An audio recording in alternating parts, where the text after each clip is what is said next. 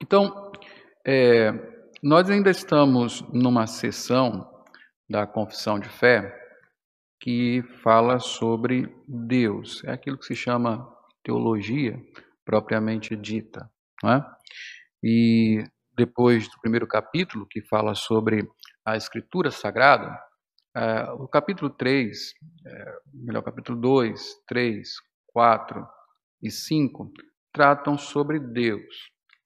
A primeira, a sua pessoa, o seu ser, não é? a trindade, e depois, como nós vimos até a semana passada, sobre o decreto de Deus, ou o plano de Deus.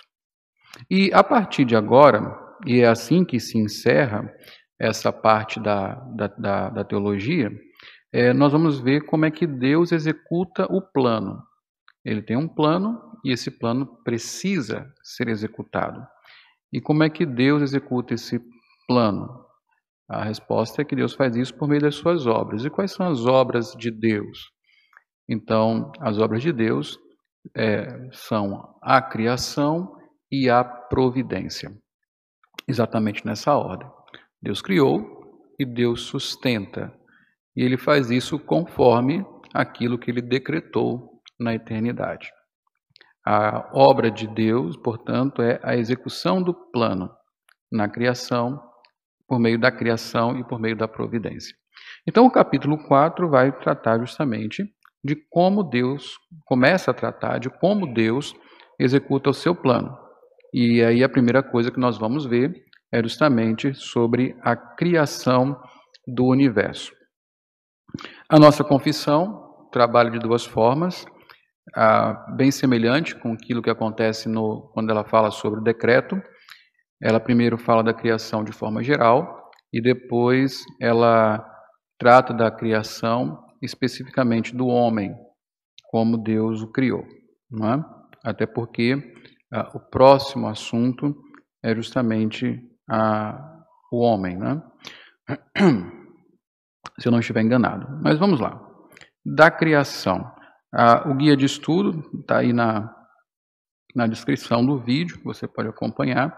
Se você estiver assistindo a partir do nosso site, é, lá embaixo, depois do vídeo, também tem na, no link guia de estudo, e você pode acompanhar então é, o que nós vamos falar aqui. E você que é da igreja deve ter recebido isso na, no nosso WhatsApp. Então, Confissão de Fé, no capítulo 4, a obra da criação. Deus, é melhor, como Deus executa seus de, seu decreto eterno. Já sabemos que Deus tem um plano, um decreto eterno. Agora nos ocuparemos em saber como ele executa esse plano. O breve catecismo afirma que Deus executa os seus decretos nas obras da criação e da providência. Breve Catecismo, pergunta número 8. Os capítulos 4 e 5 de nossa confissão nos mostrarão o que a Bíblia ensina sobre esses dois tópicos, criação e providência. Começamos hoje, então, o capítulo 4, a criação, que diz assim, primeiro parágrafo aí do capítulo 4. Ao princípio, aprove a Deus o Pai, o Filho e o Espírito Santo, para manifestação da sua glória, melhor, para manifestação da glória do seu eterno poder, sabedoria e bondade, criar ou fazer do nada, no espaço de seis dias, e tudo muito bom, o mundo e tudo o que nele há, visíveis ou invisíveis e nós temos aí uma série de textos que se referem justamente a esta, estas afirmações. Bom, e aqui nós vamos passo a passo é, destrinchando o que está afirmado nesse parágrafo. Primeiro, nada existia antes de Deus ter criado o universo. Essa é a primeira afirmação quando fala lá, ao princípio aprove Deus, o Pai, o Filho e o Espírito Santo, para a manifestação da sua glória e seu eterno poder, criar ou fazer do nada. Então, nada existia antes de Deus ter criado o universo. Segundo a Bíblia, nada, quer em substância, quer em forma, existia antes que Deus tivesse criado o universo. Nada é autoexistente ou eterno. Somente Deus o é. A primeira afirmação bíblica é: no princípio, Deus. Então, levando em consideração que a criação não é apenas a criação da a criação visível, né, a, a realidade física, mas também a realidade espiritual, a, a, aquilo que é invisível, o único ser eterno, o único ser autoexistente é Deus. Então, fora Deus, todo o resto é criação. Então, Deus criou tudo do nada. Não existia antes de Deus, nada existia antes de Deus ter criado o universo. Ah, é interessante que uma das teorias científicas para a criação é que a criação veio do nada, mas que o próprio nada criou a, o cosmos, não é? E, na verdade, nada cria nada. Isso é até científico, né? Deus é quem cria a partir do nada, pelo poder da sua palavra. A outra afirmação que nós encontramos na, nesse parágrafo é que a criação é obra da Trindade. O Pai, o Filho e o Espírito Santo estavam envolvidos na obra da criação. As Escrituras atribuem a criação do universo a Deus sem distinguir pessoa.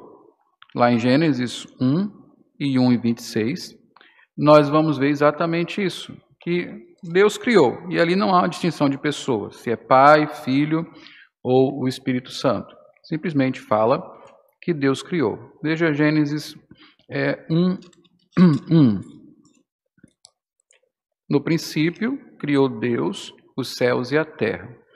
E o Deus, né, a divindade que nós chamamos Deus, é Deus Pai, Deus Filho e Deus, Deus Espírito Santo, é o Deus triuno, é o Deus tripessoal. No versículo 26, ah, se repete exatamente. Também disse Deus: passamos o homem à nossa imagem, conforme a nossa semelhança. Tem ele domínio sobre os peixes do mar, sobre as aves do céu, sobre os animais domésticos, sobre toda terra e sobre todos os répteis que rastejam pela terra. 27 criou Deus. Né? Então, não tem uma designação exata de pessoa aí. Mas a Escritura também atribui a criação ao Pai. Vamos ver aí 1 Coríntios 8, 6.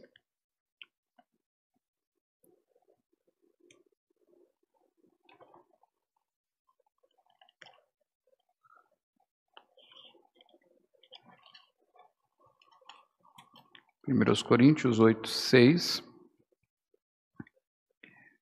Nós temos, todavia, para nós há um só Deus, o Pai, de quem são todas as coisas e para quem existimos, e um só Senhor Jesus Cristo, pelo qual todas as coisas, pela qual são todas as coisas e nós também por ele.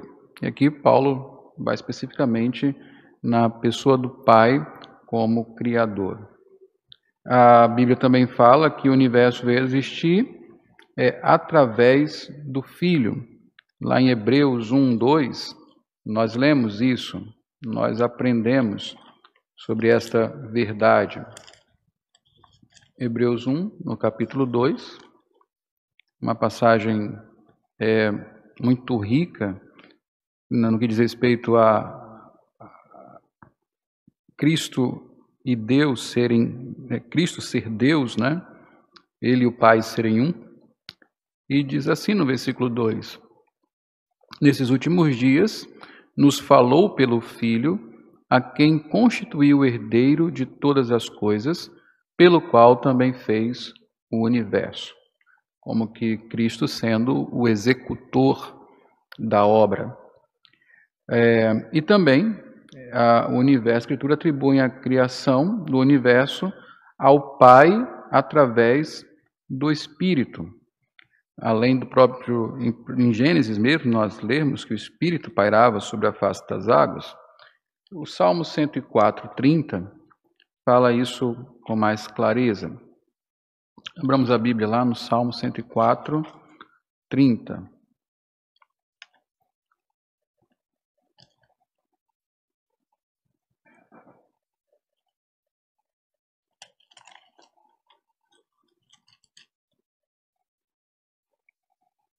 Envias o teu espírito e eles são criados, e assim renovas a face da terra. E também ao filho, atribui diretamente ao filho, João, não é? João 1, 2 a 3, melhor, João 1, de 2 a 3, fala muito claramente sobre a criação como obra do filho.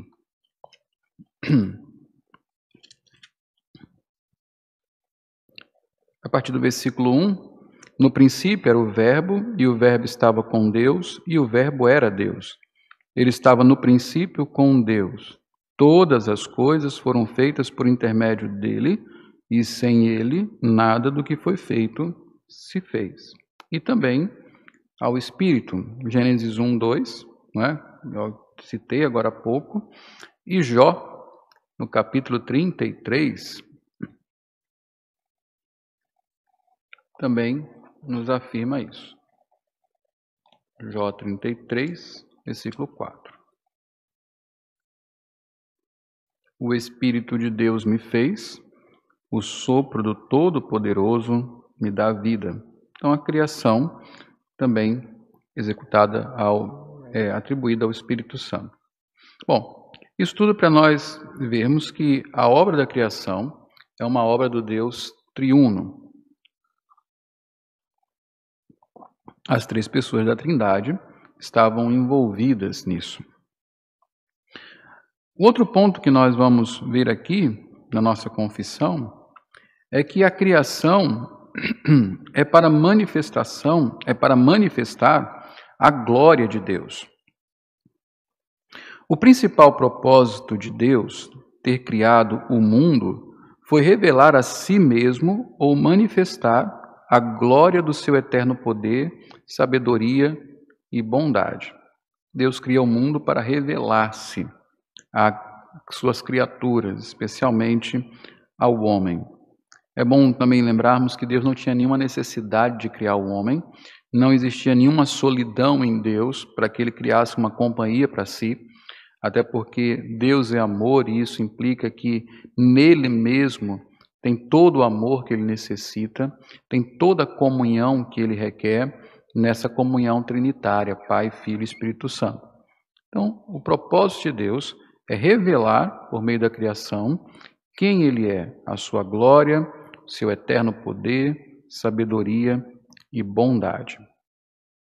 Pois desde a criação do mundo, diz o apóstolo Paulo, os atributos invisíveis de Deus, seu eterno poder e sua natureza divina têm sido vistos claramente, sendo compreendido, compreendidos por meio das coisas criadas. Então veja que Deus usa a criação para revelar-se ao mundo, para revelar a si próprio e a sua grandeza, bondade, divindade, poder, sabedoria. Isso nós lemos também no, Salmos, no Salmo 19, quando o salmista fala que os céus manifestam a glória de Deus. Mesmo após a queda, o universo ainda manifesta a glória de Deus. Como eu citei, Salmo, 100, Salmo 19, 1 a 6 fala isso. Portanto, a criação é uma pregação sobre o caráter de Deus. Jeremias 10, 12.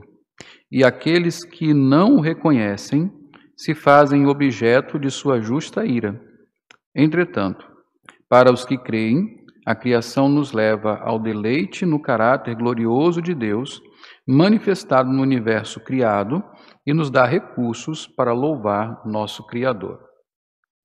Veja só, vamos abrir o Salmo 104. Salmo 104, 24. Este Salmo 104 é um salmo que fala é, justamente da criação e da providência de Deus. E é um salmo belíssimo, não é? Mas vamos ler esse versículo aí, o versículo 24. Salmo 104, versículo 24, que fala assim: Que variedade, Senhor, nas tuas obras, todas com sabedoria as fizeste. Cheia está a terra das tuas riquezas. Interessante quantos, é, é interessante observar quantos salmos, tanto no Saltério quanto nos outros livros do Antigo Testamento, exaltam Deus como Criador. Ah, os salmistas observam a, a criação e, e, louvam a Deus. O Salmo 104, por exemplo, é um, um salmo belíssimo, porque o salmista vai falando da criação, da, de como ela é sustentada, e a partir daí ele louva o Senhor. E é justamente essa a, a, grande, a grande denúncia que Paulo faz lá em Romanos, para os homens que estão condenados, para os incrédulos. Porque apesar de Deus ter revelado sua grandeza, divindade, caráter, poder, bondade, os homens não agradeceram a ele, os homens não louvaram a ele, pelo contrário, apesar de estar claro na criação, eles ao invés de louvar o Criador, eles ficam presos na criação e exaltam a própria criação e não o Criador. E aí Paulo diz que esses homens são indesculpáveis, porque não reconheceram a Deus, não lhe deram glória, não foram gratos ao Senhor. Essa, esse assunto da criação, irmãos, ele é um assunto é, chave no que diz respeito à, à nossa forma de ver o mundo e no que diz respeito ao nosso relacionamento com Deus. A gente às vezes leva, trata muito o assunto da criação ou por curiosidade, especulação, ou como assunto do departamento infantil. Mas o, o tema criação, a forma de enxergar o mundo a partir desta verdade de que Deus o criou, é o que diferencia entre aqueles que louvam a Deus e o reconhecem como Criador e por isso o louvam, e aqueles que se rebelam contra Deus, porque, ainda que vejam seus traços é, revelatórios na criação, se rebelam contra Ele.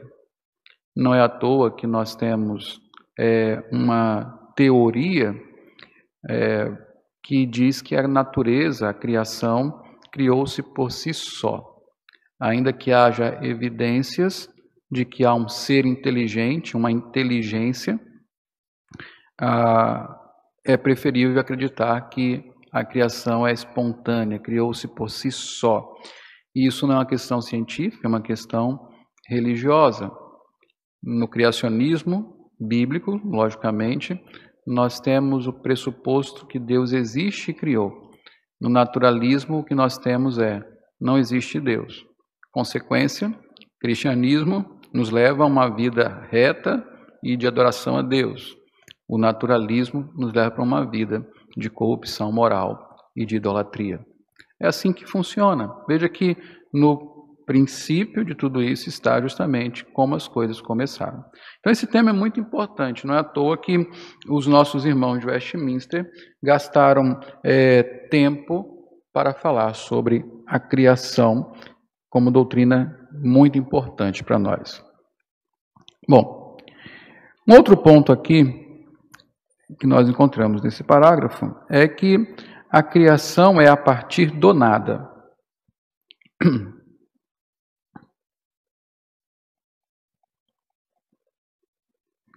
A criação é a partir do nada. O que a Bíblia nos diz é que Deus criou tudo a partir do nada.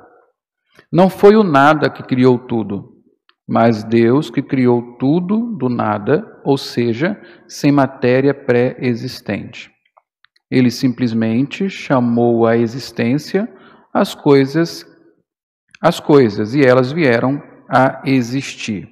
Vamos ver aí, Romanos 4, 17.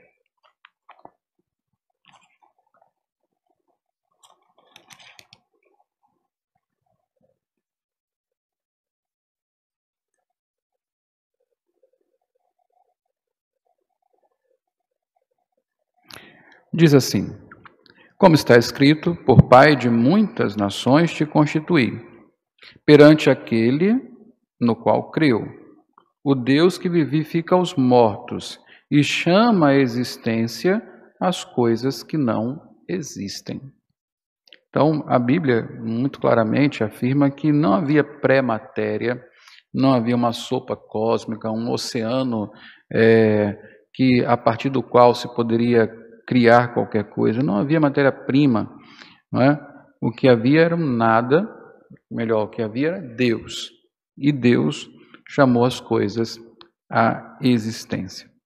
A criação aponta para um Criador, mas somente a Bíblia nos conta sobre o princípio, o momento quando Deus, da eternidade, criou o próprio tempo e este mundo, do nada. Não é pela observação, mas como nos diz o escritor de Hebreus, pela fé, entendemos que foi o universo formado pela palavra de Deus, de maneira que o visível veio a existir das coisas que não aparecem. Encontramos isso lá em Hebreus 11, 3. Isso é uma citação de um comentário à Confissão de Fé, é, escrito por Dix Horner. É um comentário da nossa editora, um comentário muito interessante. Ah, aqui é uma coisa que nós precisamos é, observar. É, o, o, Horner fala o seguinte: a criação aponta para um Criador.